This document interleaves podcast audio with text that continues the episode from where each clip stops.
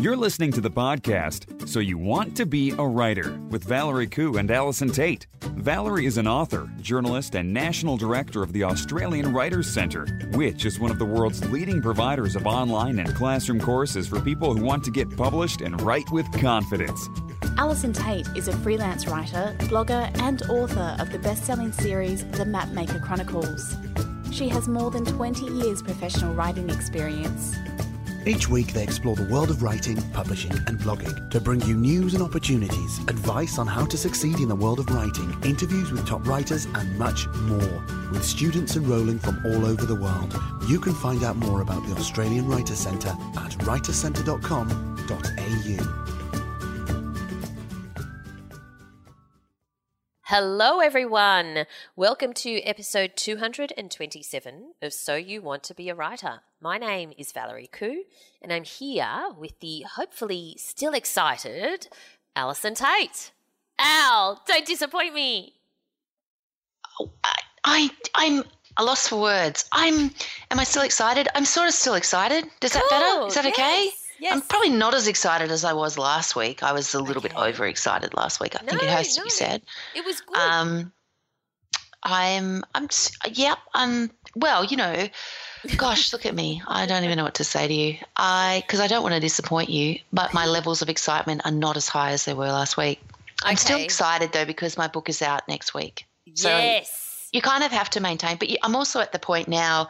So we've got a week to go Yeah. before the Book of Answers hits the show. So I'm really at that stage now of just in kind of just antici- it's that dreadful anticipation of, of I hoping know. it goes well. Do you know? It's that. Yes. Yes. Yeah. Ooh, cool, cool. Well, that's uh, Mm-hmm. that's very exciting. I'm excited that your book is out next week. Yeah. Well, you know, that's good. See, you just get excited enough for both of us most of the time. So I'm just riding your coattails of excitement. So, what else is happening? What are you doing? Are you doing anything significant in the planning for the launch, or when when it's officially launched? Have you saved a bottle of champagne that you're going to crack open? Talk me through it. Talk you through my drinking habits. Um, I, I'm actually, I've decided this time because often, so I had a launch for book one of the series of the Ateban Cipher, the Book of Secrets. I had a launch and I had a cake and I drank champagne and it was all very fun. I had a party at my house and, and that was great. Um, but I sort of don't really do, and I did that with the first book of the Mapmaker Chronicles as well.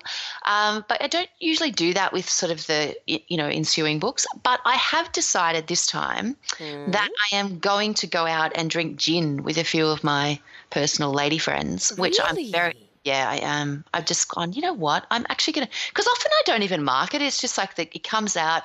I go down to the bookshop. I do a little happy dance. There's a whole lot of stuff. And then I come home and, you know, make sausage casserole for the boys. Everyone says, wasn't that fun? And that was the end of it, you know? And I thought, Oh no! seriously, I know. You should be marking these milestones Um, I with some know. kind of and I've realized I'm, I'm a terrible under celebrator. Oh, we I really am. that. I'm a terrible under celebrator. So I'm trying to make amends. Mm. So I'm going to go out and drink some gins. So I'll let you know how that goes. At what kind of establishment will you be drinking this gin? Well, there's a very cool kind of um, steam. Uh, strangely enough, in my small south coast town, there's a stra- there's a sort of a steampunk themed bar, Really? gin bar, and they they do some very good gin cocktails. But I'm actually not so much a cocktail person. I'd really just quite I like a a straight whiskey. I like Yeah. a gin and tonic. I like you know I'm pretty much a straightforward sort of a drinker. You know I like a beer. We've talked about that before. Yes. Um, but I, yeah, so I, I think I'll go there. It's a really nice atmosphere. They have booths, you know, and mm, they have games. So we sit play 500 and drink gin, and it's like being in, you know, 1935. It's really good. that sounds awesome. I'm not doing anything that exciting, I don't think. well, you can come if you want. It's just a little bit of a drive for you. Be a long cool. drive. Yeah, Maybe. I'll Skype in. Speaking of drink Skype, Skype. Yes. This week we were on Channel 7 News prime time at the Australian Writer Centre showing how we Skype, um, we mentor um, writers all over the country via Skype or, you know, via online video in, you know, yes. So that it was pretty cool. Um, the camera crew came over to to film us doing it, and um, we had to tidy the office. yeah, wow. Did you have to put the you know the many copies of Hamilton away and sort of stop with the show tunes and the dancing, or what? We did stop with the show tunes and the dancing, but I tried to get lots of photos of my um, cat Rexy into you know the shot wherever possible, and I placed photos of him strategically all around my desk but they wanted me to sit at someone else's desk because it was better light. oh, you're kidding. So Rexy, so you're not, not, even get, at your own desk when no, they when you're sitting there. Get on television. He won't know. He won't mind. But I know. It'll be okay. Okay. Anyway, so yes, that was that was the excitement for the week at the that Australian is exciting. Centre. You're on the telly. Yeah, on the telly. Mm. Goodness me, Val. I don't know. Like I just feel like I'm in the presence of a megastar. Most yeah, right. really, I do. I really do. Uh, all right. Well, let's move on. I'm not the one with the book coming out nationally next week, Al. That's pretty exciting. That is true, but I have to tell you. Uh, so I went to do a school talk um, mm-hmm. last week, and I it was like the first one where I was, uh, the Book of Answers had its first outing into the classroom. It was a very exciting moment for me. But I went to do, um, so the the school that Mr. Eleven, my youngest son, is at, um, Book Boy Junior, as he's known. Um, I went to do their uh, grade fives because uh, they've got NAPLAN coming up, and the school said to me, "Would I come along?" And of course, you know, I'm very helpful, community-minded kind of a chick, so off I went. Um, and I've forgotten where I was going with this. what were we talking about?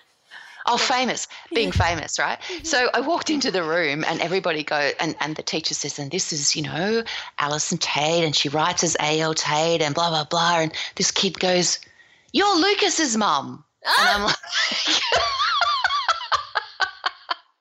I'm like, yeah, that's right. That's what I'm famous for. So then I had to sit there and say, well, you know, as well as being oh his mum, I am also an author and this these are my six books you know. Oh that is so funny. That is like i was at brisbane airport in the qantas lounge once and this man came up and he said are you valerie khoo and i said yes. And he said how's rex?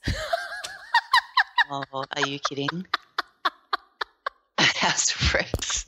My cat I get that around. I get that around town all the time. People come up to me, and like this woman came up to me in the street the other day. And hello, if you're listening. So I'm out the front of the optometrist, and I'm walking along, and I'm minding my own business. And and this lovely woman comes up to me and says, "Are you are you Allison Tait? You're Allison Tait?" And I'm like, "Yes, I am." And she goes, "I recognise the dog. That's procrastinate, oh, isn't it?" Really? like, oh my god. So, you know what? As far as fame goes, I am very far down the list. You know, after my two sons, my dog, yes. and then somewhere down there is me. Yeah, so, you're more famous than I am. No, my cat's more famous than all of us. yeah, but you were trying to make him famous by right. putting him on the telly. Yeah, it's true. But it didn't work, you see, so he's famous anyway. Anyway. Gosh. Right, where were we, Val? So we talk yes. about writing? Probably yes, time for I that. think we should talk about writing. Let's move on to the world of writing and publishing. Our first link uh, today comes from Time magazine, so time.com. And I really like this because there's a particular author who is giving writers $2,800 if they write a crime novel without a female victim. I love mm. this. This is this is cool. Don't you think? so yeah. the Staunch Book Prize um, offers two thousand pounds. That's why two thousand eight hundred is a bit weird um, of a weird number, but it's just a conversion, and I think that's US dollars. Um, is open to published and unpublished books, and someone called Bridget Lawless uh, founded the contest after getting sick of the fact that violence against women was a go-to motivator in books and films and TV shows and and so on, you know. She's mm. saying we haven't really moved too far from the silent movies. Women are still being tied to the tracks, but now they've got to be raped first. So, I love this fantastic initiative. So, yeah. Yeah. Open for submissions from February 22nd to July 15, with the winner being announced on November 25, which is the International Day for the Elimination of Violence Against Women. Mm. There you go. I do feel strange sometimes because when I read a crime novel or a psychological thriller, which is often related to crime, where often a crime is perpetrated, I do get sucked in. Like there is no doubt, I get sucked into the story, especially if it's well written and I'm it's a page turner. And I do feel a bit strange sometimes that I am getting so into a book that is, you know, about crime. violent and yeah no it's a funny thing isn't it i have to say though and i i, I know exactly uh, where this author is coming from and why this prize has been set up too but i, I think the thing um, that i've noticed most in the last i don't know five to ten years probably really um, with crime novels is the thing that drove me crazy about them not so much lately i guess because i've sort of changed um, the authors I'm reading, but it was it was all about pedophilia. There was just it was that for a long time. That was the big that was a big theme, and uh, to the point where I just I stopped reading some authors. A lot of um, I noticed American crime novelists. Uh, went down that road, so I stopped. I just stopped because it was just kind of like you just knew that somewhere in this mix there was going to be that, and I think maybe also because I had young kids, I just was not interested, you know, in reading it at all. And I, I, so I do think some of it is where you are in your life and stuff. But for me, crime, I guess I do read a lot of crime, and the reason I read it, I think, is probably because I like plot. I, I really like plot-driven Yes. novels, and crime tends to be character um, and plot. Like that's your main thrust of, you know, generally speaking, what you're reading is for is that. Um, Yeah. When you read a really well written one, you also then get, uh, you know, a terrific amount of writerly craft as well. But a lot of the, and again, I'm generalizing a bit here, but um, particularly uh, big US crime novelists, it was very much just, you know, story. It was all about action and it was plot and it was short chapters and it was very much, you know, driving you through the story that way. And I like that about, I, I do look for that in stories because I like, um, I like to get caught up in a story, and I find sometimes, um, and I the other thing I, I think the reason people read crime as well is it's it's kind of other. So if you're reading, it's sort of like you reading something um, that's not really Not real. not really happening. If You know it's happening, but it's happening in some other world, uh, so therefore it's not really True. affecting you. So it's kind of a safe way to safe way to look at it. I, I, I'm sure that's because it is the most popular genre, and Yeah. or one of them. Like it's it's love and death is pretty much what we're you know what we're all about, isn't it? As humans, um, with the reading with genre, and so you know you've got to look at why is that the case? Like it's that it's kind of a weird escapism. It takes you out of your boring old everyday life, walking the dog, and into something that's a lot more sort of interesting, I guess. Um, but yeah, I look, you know, let's. W- there's so much talk about, you know, in the in the media about violence and and women and sexual harassment and stuff, um, and to you know to give the challenge of writing a story that doesn't involve that, I think is a great one. Yeah, absolutely. So big thumbs up for Bridget Lawless. So the next link we've got is from the Writing Cooperative, and I think this is cool because um, this post is the ultimate guide to building a writing habit. That sticks like superglue. It's a slightly misleading um, headline because really, it's it. I think it's more accurately, it's kind of like the lies or myths that we tell ourselves in order to um, be a good writer or in order to succeed as a writer.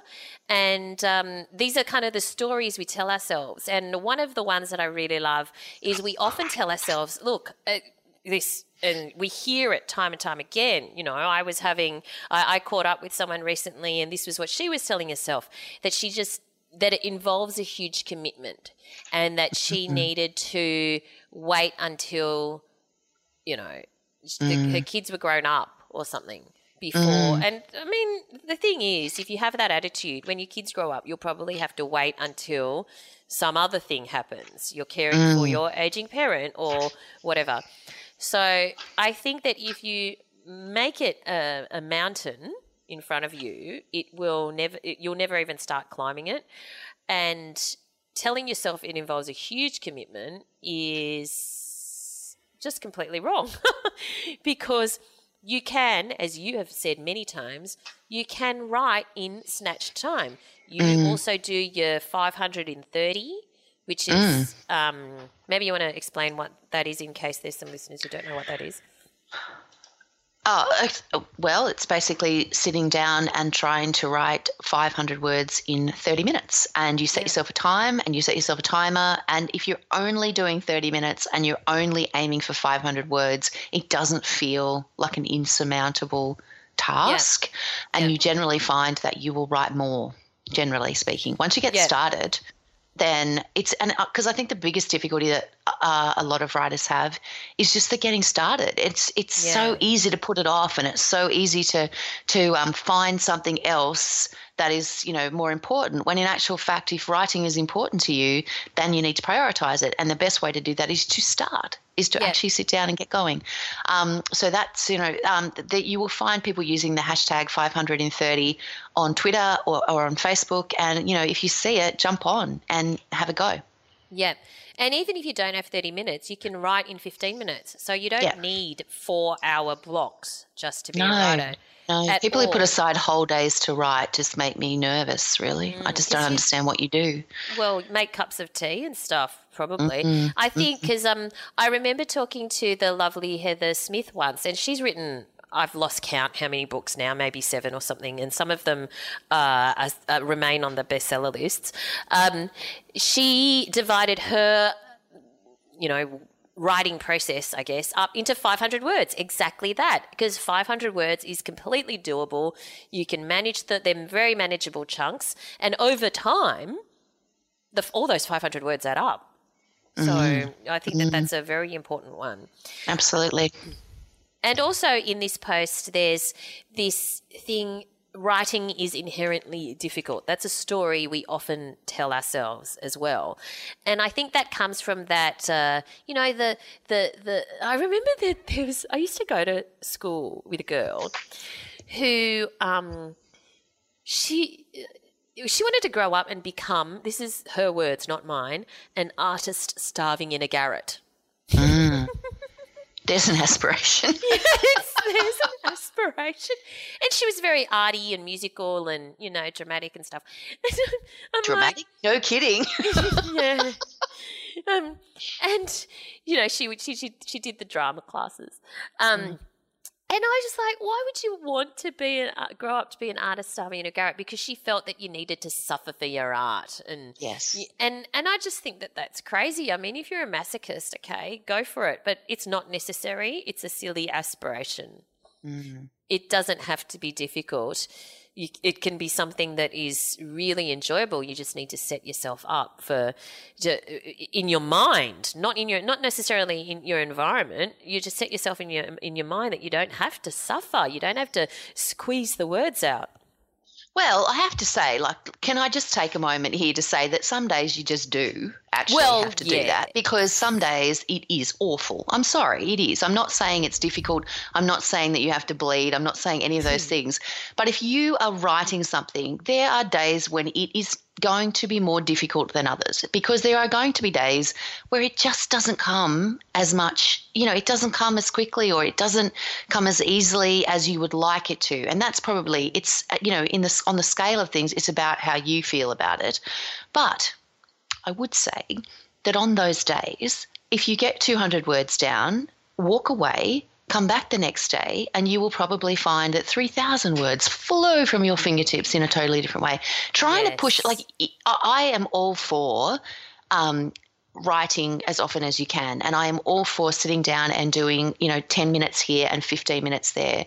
But i am not for belting your head against a brick wall. And i have days where i am at a point in a story where i am trying I, I, because we've discussed this before so much of writing is problem solving. And so mm. sometimes you have to write through those problems and it can feel hard because you're not quite sure what you're doing. And it's always that thing of not quite sure what you're doing. And i don't care if you're a planner or a plotter or a pantser or what you are but you will still have these days. Even people with you know meticulously planned 20000 word outlines will have days when scenes just don't work and you're not quite sure why. And the best possible thing that you can do at that point is go for a walk or play basketball or have a bath or have, Have a shower. Mm. whatever it is that you do to kind of just um, because if it's at the forefront of your mind and it's not happening, you need to just put it away to the back of your mind and let your subconscious work on it because so much of what writing is happens in that thought process. Um, and then you come back to it the next day and you're back to, you know, where you've actually got, aha, that's what I need to do. And then off you go again. And when it's when you're in one of those moments where you're at the ah, that's what I need to do, and the words are flying, there is nothing better. It is the most fun ever.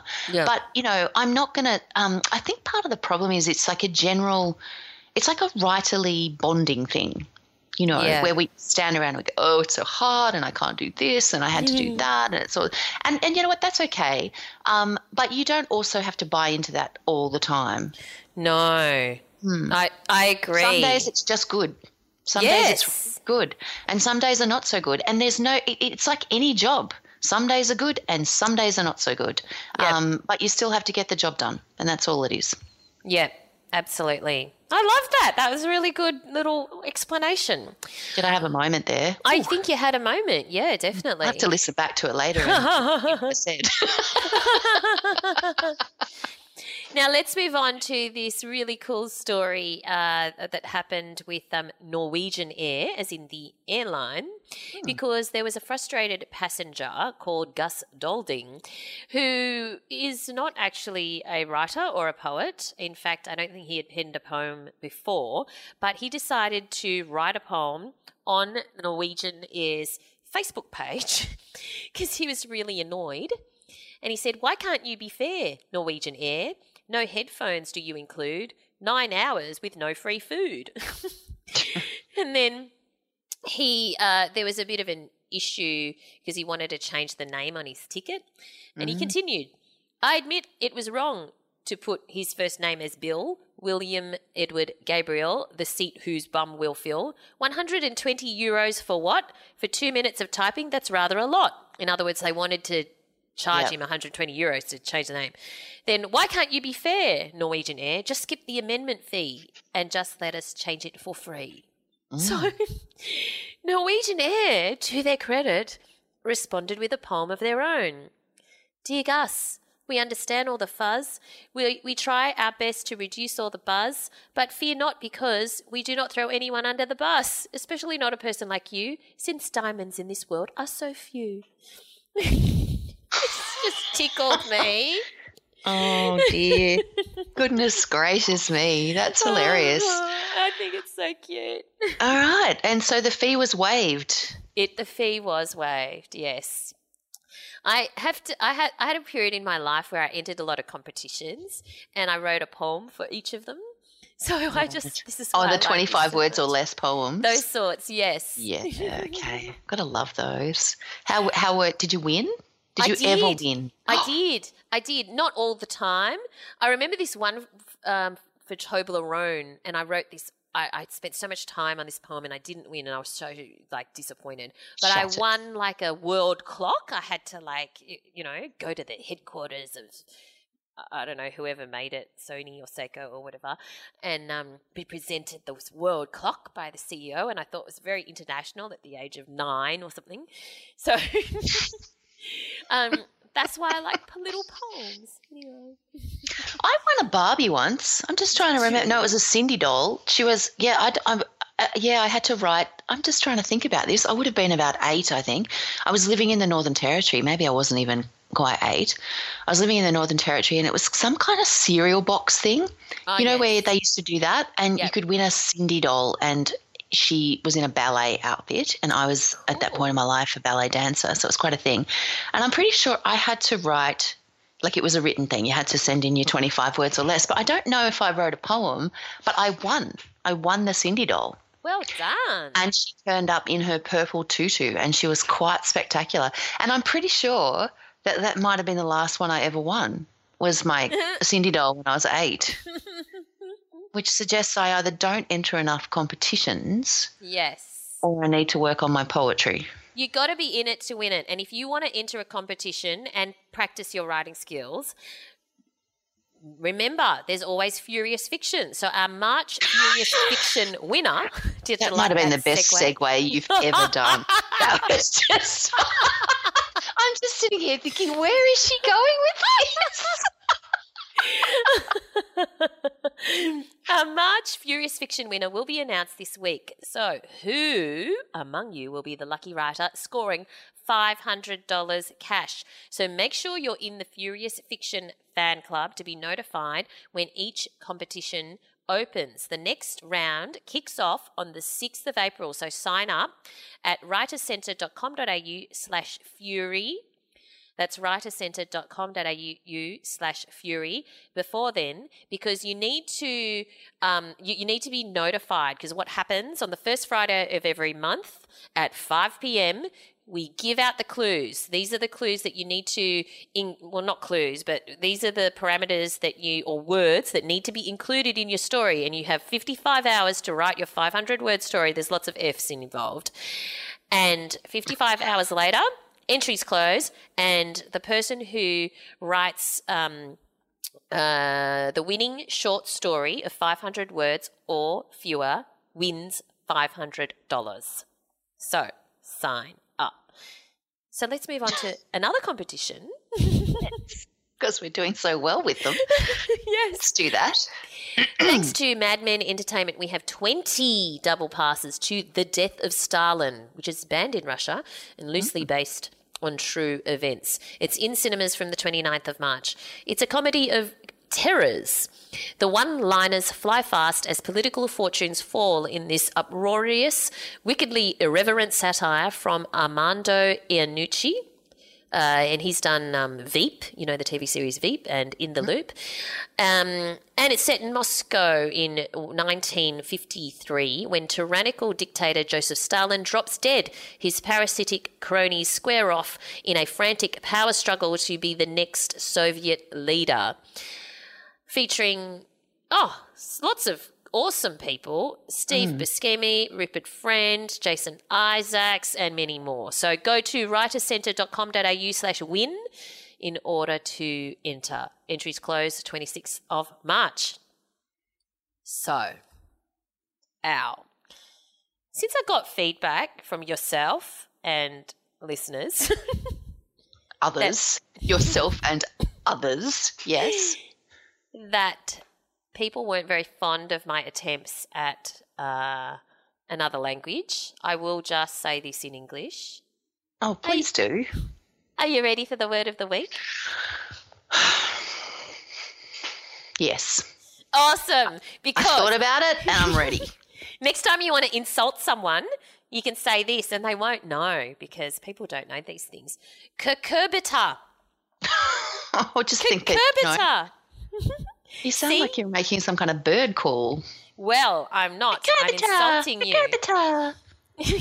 I'm insulting you. C U C U R B I T A, cucurbita. Now, for those people who are foodies or who are into vegetables, they may recognize the word cucurbita as part of the family of fruit, including squash and pumpkin.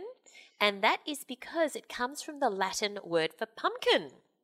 Cucurbita. You can eat a cucurbita have What? cucurbita soup. However, the Romans did use it in a different way apart from referring to the pumpkin. They actually used it as an insult. Yeah. What, calling people a pumpkin head? Yeah, cucurbita. And it was a quite common form of abuse. So using things in the plant world were was actually quite common in those days to as an insult. So um you know fungi or fungi which means mushrooms was often used as an insult because it was translated as you mushrooms You mushrooms. you pumpkin There you go. Yeah. Okay. Well, you know what? I I honestly don't know that I have anything to say about that, Val. So I, we may just need to move on because I'm I'm somewhat You're you a know. cucurbita. confuzzled about that. I am right not a then. cucurbita. Okay, just quietly.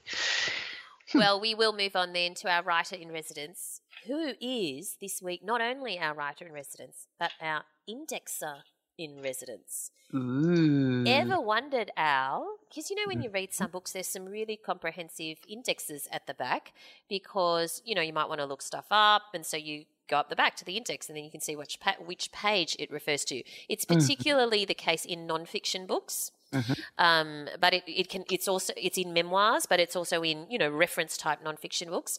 Somebody's job is to index the entire book.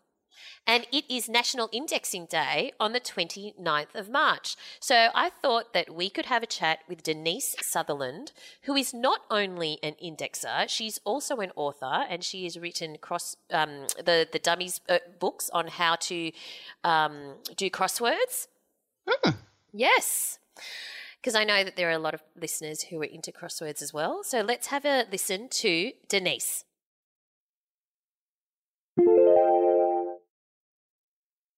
Thanks so much for joining us today, Denise. My pleasure.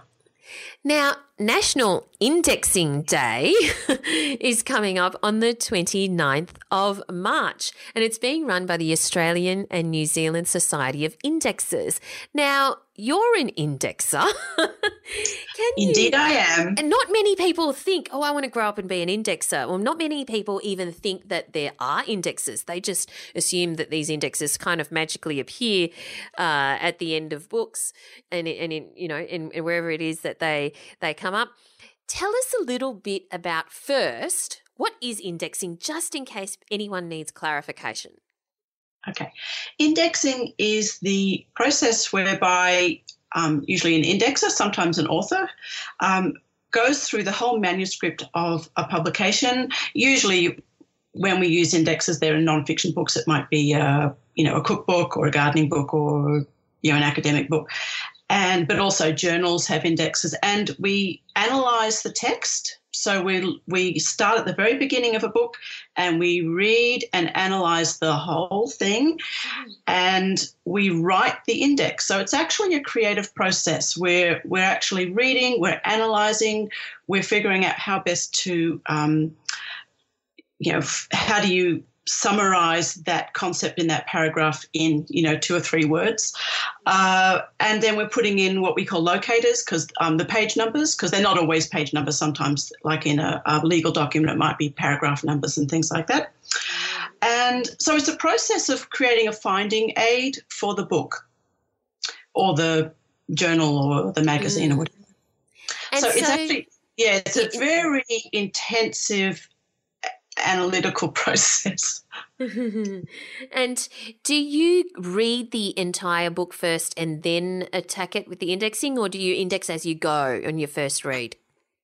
some index it depends on how much time you have because indexing happens at the very end of the publication process so generally you've got um, editors pushing you to deliver on time and often everyone else has run late but you get sort of squeezed in at the very end so often we're working to very tight deadlines sometimes yeah ideally you actually get a chance to read the book first but it's a bit of a rarity more often than not you you get a chance to sort of skim through it and have a get a bit of a feel for it. But most of the time, you, yeah, you're indexing as you go without necessarily having read the text in full beforehand.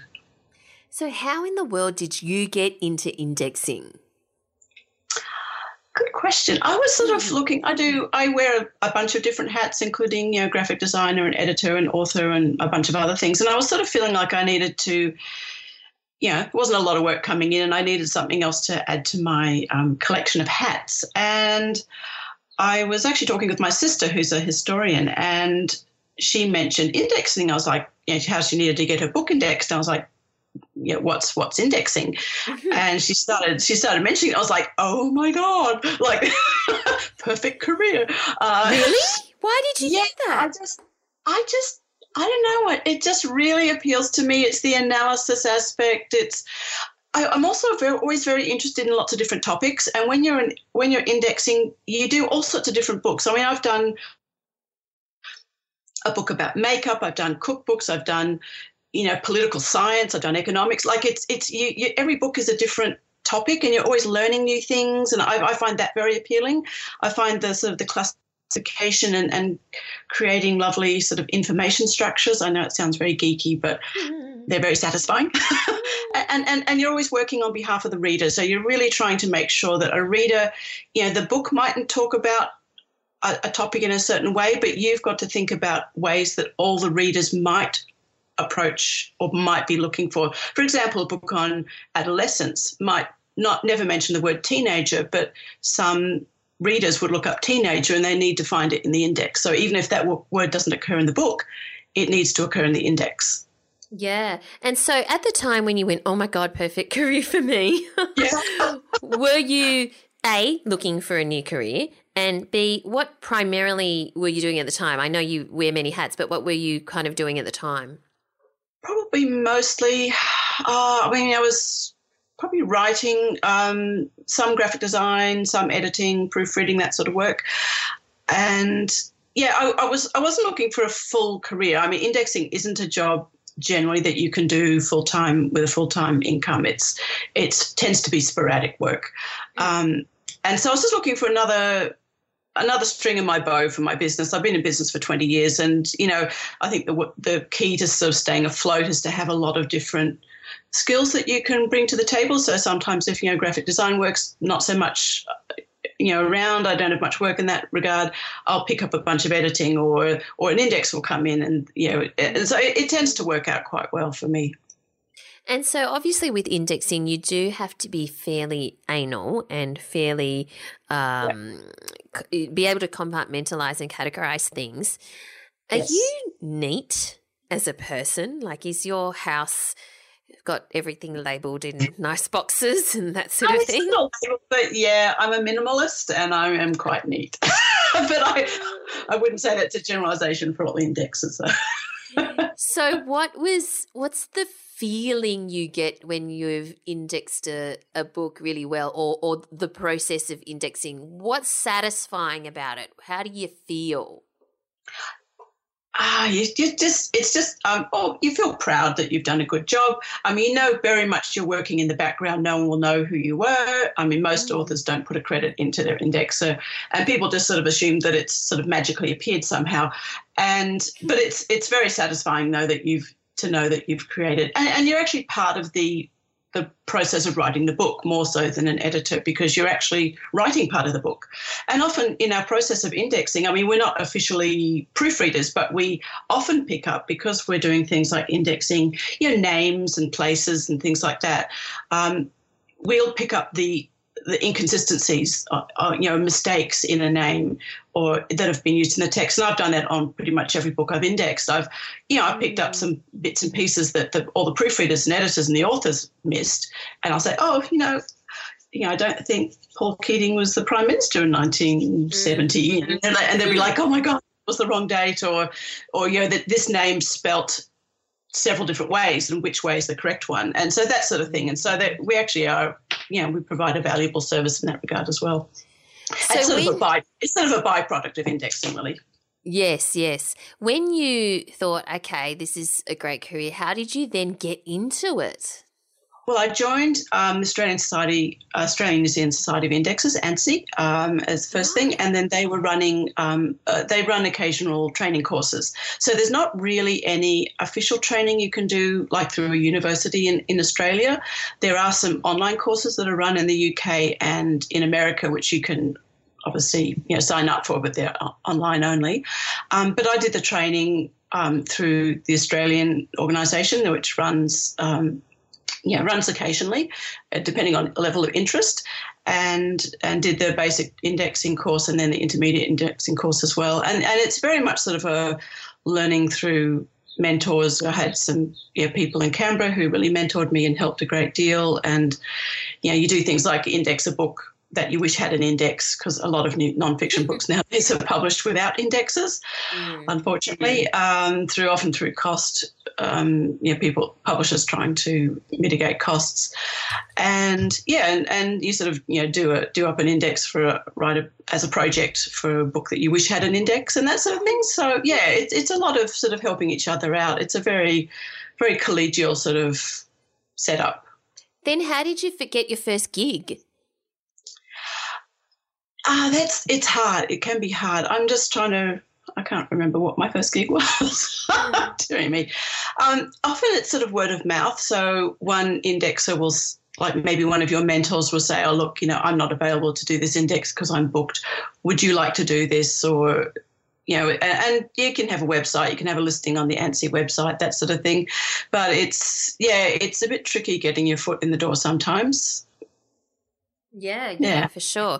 So then, how long would it take? I know this is a bit how long is a piece of string, but maybe you can give us an example of, you know, a 60,000 word book took this long or something. So, how long would it yeah. take to index a book?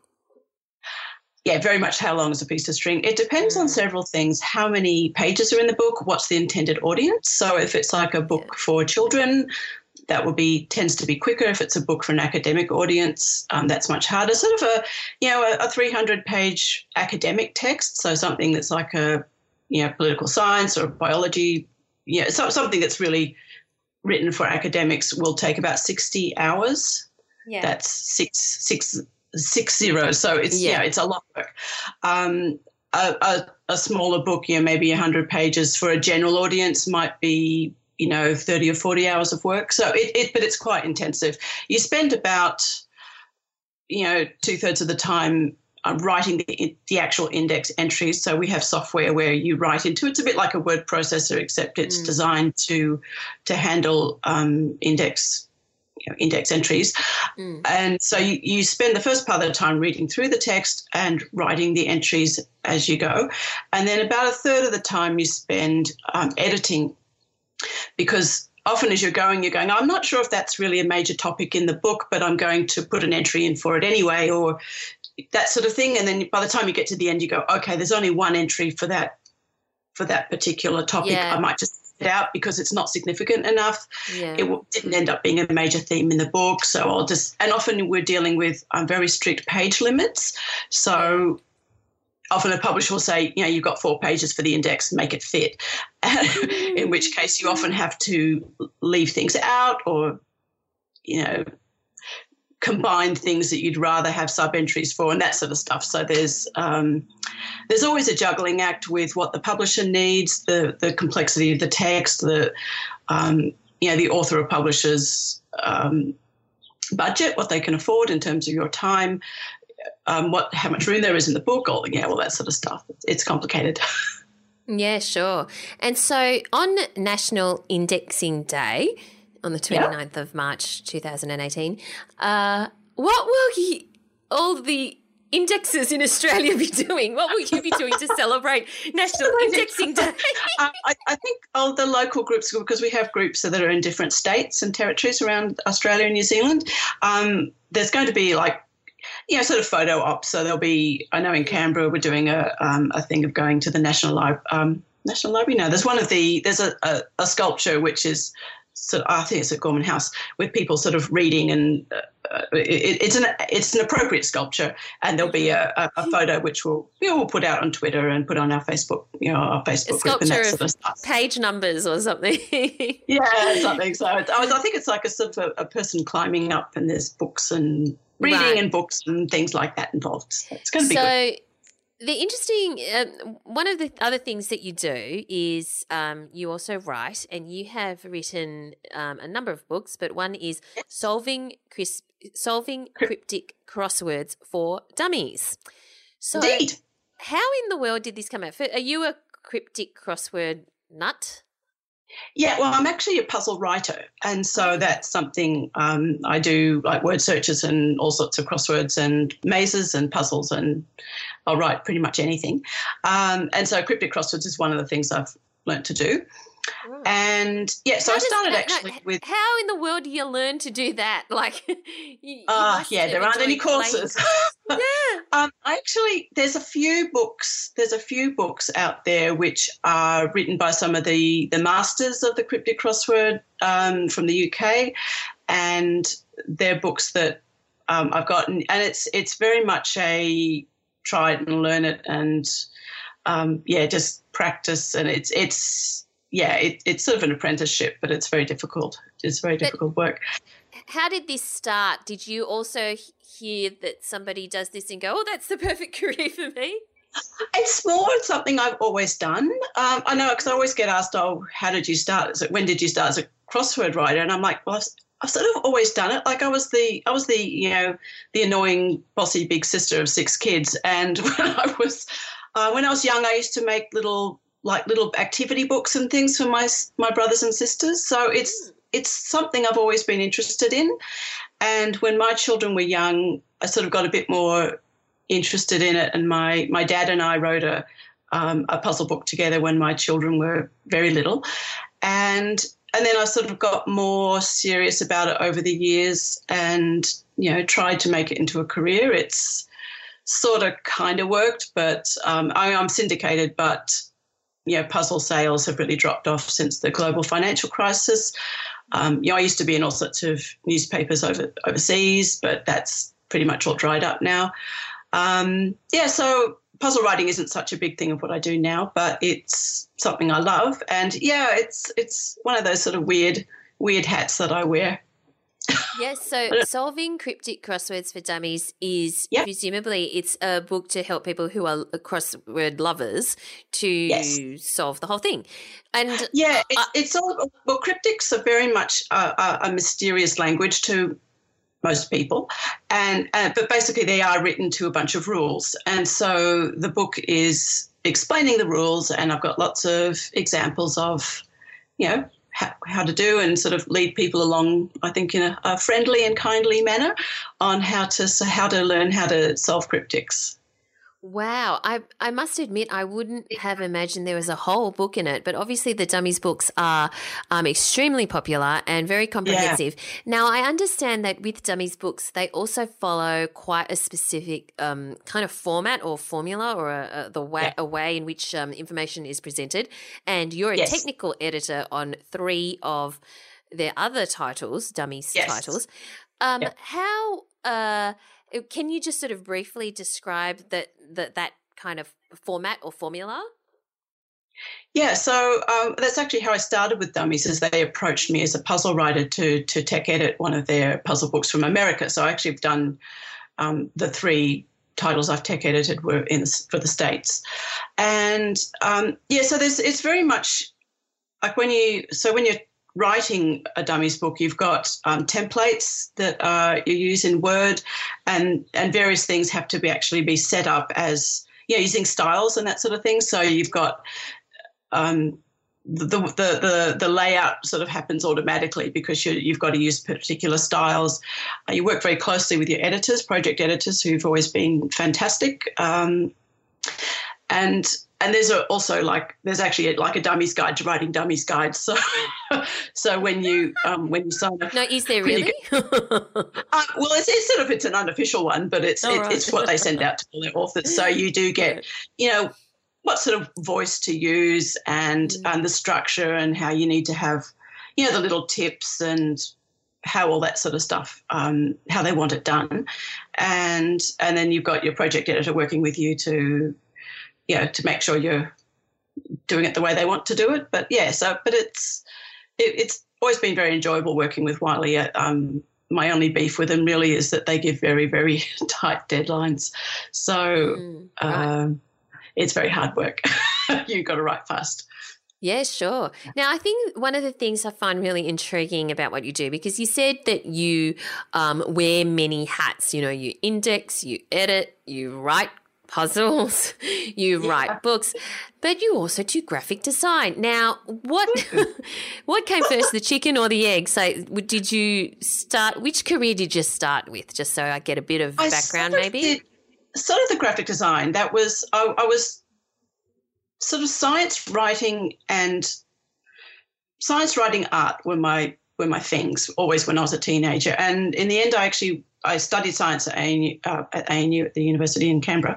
Um, but then was feeling like it wasn't really where I wanted to go long term. And then graphic design was just starting up in Canberra in in the mid 80s, and I decided to that sounded really interesting because it's sort of problem solving as well as art, and I really mm. find that very appealing. So I did a, um, a degree in graphic design, and so that really came first. But then also at the same time, I was thinking, oh, maybe I should go do a writing course. So, you know, really they were sort of together in both at the same time. Sorry. yeah, sure. Um, yeah, so graphic design was more my my initial career, and mm. then the writing has sort of come later in terms of actual professional work. So. so, if you had to describe a typical day, maybe just take me through it because it just seems so varied what you do. Uh, maybe kind of like take me through the day. You wake up, do you have any particular ritual, of the way you start the, your working day, obviously? And oh, give me an idea of the things that you do in a typical day. Oh, every day is very different, really. Mm. There's not really a whole lot of um, routine, which is something I like. Mm-hmm. something that well, part of the the being your own boss thing, which I really like. Um, I guess I start my days with you know checking email, um, that sort of stuff, and then I'll I use um, do you know bullet journals? Bullet yeah. journals. Yeah, I, am a, a, big bullet journal I fan. I am not surprised that you so, you so the night love before indexing. I sat down and thought about all the things I need to do. oh my god, that's so funny. okay, so you and bullet journal. Yep. And so I do bullet journaling, and that just helps me with going, okay. Uh, and I often try and work on the things that I'm sort of putting off, like, you know, updating my business finances, you know, doing some business chores. And I tend to do those first in the day and sort of, you know, if there's any email, do I need to do some, write some quotes? Do I need to follow up on a late invoice or, you know, that sort of stuff. And I try and do those business tasks early in the day and then um, fueled by copious quantities of tea, um, I'll get stuck into whatever it is I need to do, whether it's a graphic design job or whether it's working well, on an index or. Let's pretend yeah. you're indexing something. You've got an inde- indexing gig, and yep. is it something that you go, okay, I'm going to do this for the eight hour day? Or is that something you can't do for eight hours? Just pretend yeah, you really you've, you've got a, a indexing job on yeah, you can't index solidly for eight hours. Your brain would explode. Uh, so it's very, very intensive uh, mental work.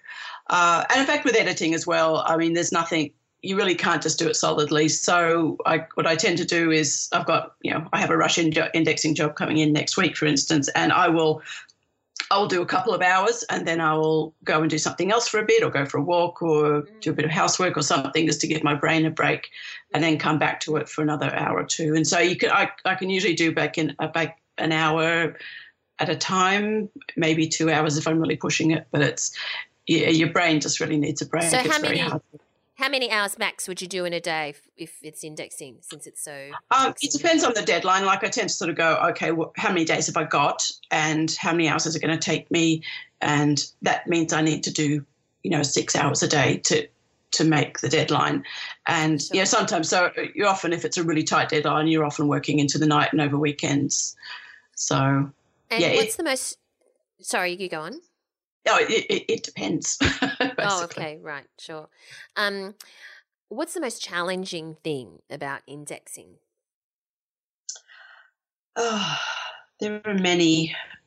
For me, it's really feeling that you've analysed the topic accurately and well, and that you've looked at not just you know, the names on the page that you want to pick up, but you've understood the overarching theme of a page. You know, so it might be something yeah. that's not actually specifically written on the page, but you've got to analyze it and think, how would I sum up that entire content very succinctly and accurately and elegantly um, so that the reader so that you're reflecting what the author's trying to get across and what the reader's going to look for so for me that sort of um, topic analysis is is quite challenging at times. And what's the most challenging thing about writing puzzles? Ah, oh, writing cryptics, writing stuff that's um, writing stuff that's fair. I think is the most challenging thing because it's very, very easy to write a puzzle that is way too hard and is too hard for anyone to actually solve. And it's much harder to write a puzzle, whether it's a crossword or a maze or a find a word or whatever, that is pitched for the audience correctly. So whether that's kids or whether it's, you know, adults who are learning English as a second language or whether it's, um, you know, the general public, you've got to write or design or whatever so that it's a challenge for the people, but not so hard that they're going to give up. Mm. And mm. Finally, what's the most rewarding thing about writing a puzzle? Ah, writing something that's very clever is very satisfying. and if, if mm. someone's, you know, solved it and battled it out and got it, it's, yeah, I, I find it very enjoyable. Do you ever know? Like, do people write to puzzle makers and say, "I love your puzzles"? um, sometimes it's very rare. Um, when your yeah. stuff's in a newspaper, generally it's not attributed to you. Like, right. you don't get any credit for it. Um, I, I, seem to keep doing things where I get no credit. Hey, it's a bit like indexing. It's like no one ever knows. Um, but I do sometimes get. Uh, I've had especially when I, I had a um, an ABC radio show for a little while about cryptics, and mm. and so we'd actually get people, you know, talking to me on the on the radio, and that was kind of fun. Um, mm. And yeah, but yeah, I don't often get a lot of feedback. well, well, thank you so much for giving us a look behind the scenes of uh, something that you're right. Often we don't know who is behind the index, who is behind the puzzle, but this was a really fascinating insight. Thank you so much for your time today, Denise. You are very welcome.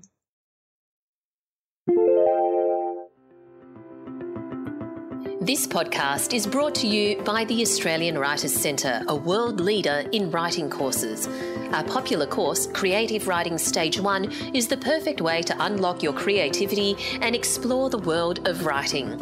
You only need a couple of hours a week, and you'll learn how to create memorable characters, believable dialogue, and captivating plots, all in a supportive environment in this five week online course.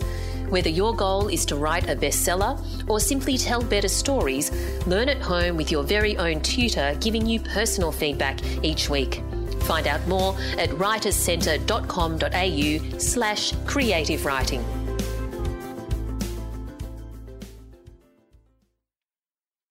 There you go, Denise Sutherland. Now, Al, do you do crosswords? Well, I used to do them more often than I do them now. And I'm just trying to think why that would be. I think it was because I used to get a newspaper mm. every day actually delivered to my house and I don't do that anymore. And I think it's so. I used to do the crossword in the newspaper. My mum and dad do. They do the mm. crossword mm. every single day. They have forever. Like I, the two of them mm. sitting there arguing over what you know twenty one down is, and it drives my mum crazy because dad gets up earlier than she does and he will sit there and he will fill it all out and he just oh. puts in well, he puts in what he thinks, and then it's not always right, but he fills it out in pen. And so oh. then she gets up and she's like, no, it's this. And so then they argue about, I mean, you know, look, it's fun and games at my mum and dad's house in the morning, let me tell you. Um, so there's a lot of discussion around the various crosswords, but they do both. They do the straight wow. crossword and they do the cryptics, and they prefer the cryptics. Do they finish the crossword? Yes. Really? Pretty much every day. Oh, yeah. Well, Till by the, the time end. they've argued about it for two hours, you know, wow. you can generally come up with 21 down. Do you, have you ever finished a crossword? Uh, yes, I used to do the um, the other one. I used to really enjoy. It was I don't even know if they still do it anymore. But the Women's Weekly used to do a massive crossword mm, every month. Yeah. Um, yeah, and I I have been known to finish the Women's Weekly crosswords.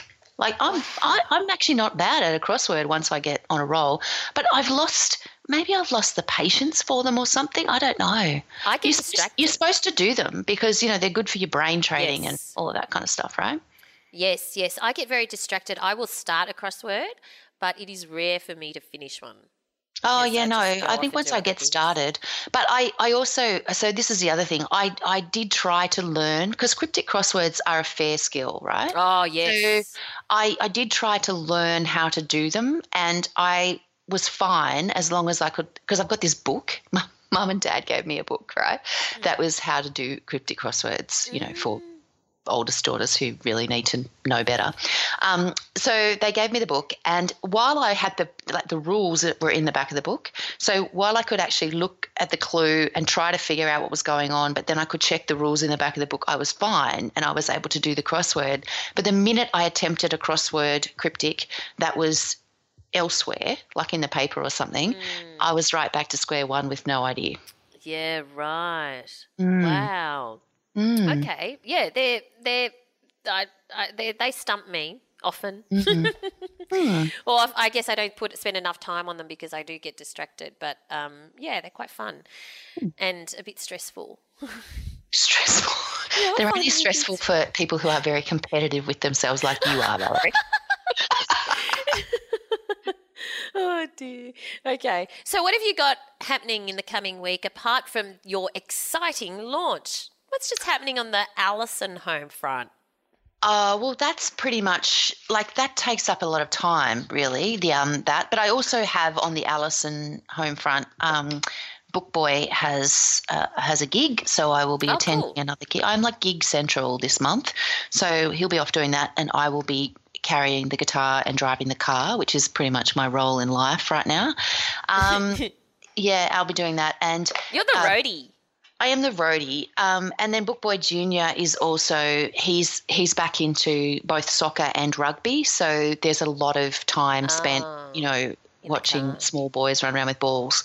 Um, so there's that going on as well. Very yeah. exciting. Oh, too exciting for words. and um, what about you? What are you up to? Um, I am heading to Melbourne. Um, I'll be running a full day workshop on how to build your profile and you know how to get into the media and how to use content marketing. So that should be fun for for a great group of people there. And um, I am getting my stairs sanded. Oh, that, that's exciting. yes. I'm really glad you shared that with us. I wouldn't have lived without that info. Well, here's the thing: when you get your stairs sanded, you mm. can't use them for two days. Oh, which is Are you sleeping in the kitchen? Well, I've timed it for the days that I'm in Melbourne. How good's that? that's great. and your partner will be He's doing what? he reckons he's going to put a ladder on the side of the house and climb into the bathroom that way. I thought he would maybe just like take up residence on the couch with Netflix and never be seen again. Yes, but there's no bathroom on the bottom level. So Oh, yeah, that's, that's, just why really he cruel, needs to Val. put the. That's, like why- mean. That's so mean. I can't believe you did that. I know, clever, right? All right, so I'll be looking forward to a full report of how that goes. okay, because I arranged the dates. yes, you've done well. You've done well. All right, where do we find on online, Al? You will find me at allisontait.com, A L L I S O N T A I T.com. You will find me on Twitter at, at Al Tait, A L T A I T, and you will find me on Facebook and Instagram at Allison Tait Writer. And you, Val, where do we find you? You'll find me at Valerie Khoo, that's K H O O, on Twitter and Instagram. And do connect with both Allison and I on Facebook. Um, just search for So You Want to Be a Writer podcast community and join the group. It's free to join and it's just some awesome, lovely conversations happening in there. So do come and join us. Of course, you can find the show notes at soyouwantobeawriter.com.au. Thanks for listening, everyone, and we look forward to chatting to you again next time. Bye. Thanks for listening to So You Want to Be a Writer. You'll find the show notes at writerscentre.com.au slash podcast or sign up for our awesome and often hilarious weekly newsletter at writerscentre.com.au slash news where you'll find writing resources, giveaways, competitions and much more.